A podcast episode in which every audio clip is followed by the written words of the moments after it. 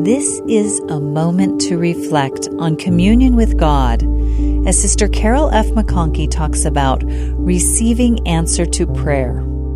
It is not only important that we know how to pray, but it is equally important that we shall know how to receive the answer to our prayer, to be discerning, to be alert, to be able to see with clear vision and understand with clear intention God's will and purpose concerning us. President Eyring shared, I have had prayers answered. Those answers were most clear when what I wanted was silenced by an overpowering need to know what God wanted. It is then that the answer from a loving Heavenly Father can be spoken to the mind by the still small voice and can be written on the heart. As the Savior entered the Garden of Gethsemane, his soul was exceedingly sorrowful, even unto death. In agony, the only one he could turn to was his Father.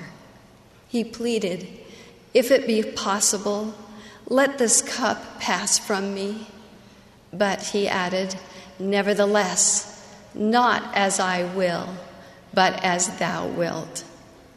Though sinless, the Savior was called upon to suffer pains, afflictions, and temptations of every kind, including the sicknesses and infirmities of his people. He suffereth according to the flesh, that he might take upon him the sins of his people, that he might blot out their transgressions, according to the power of his deliverance. Three times he prayed, Father, thy will be done. The cup was not removed.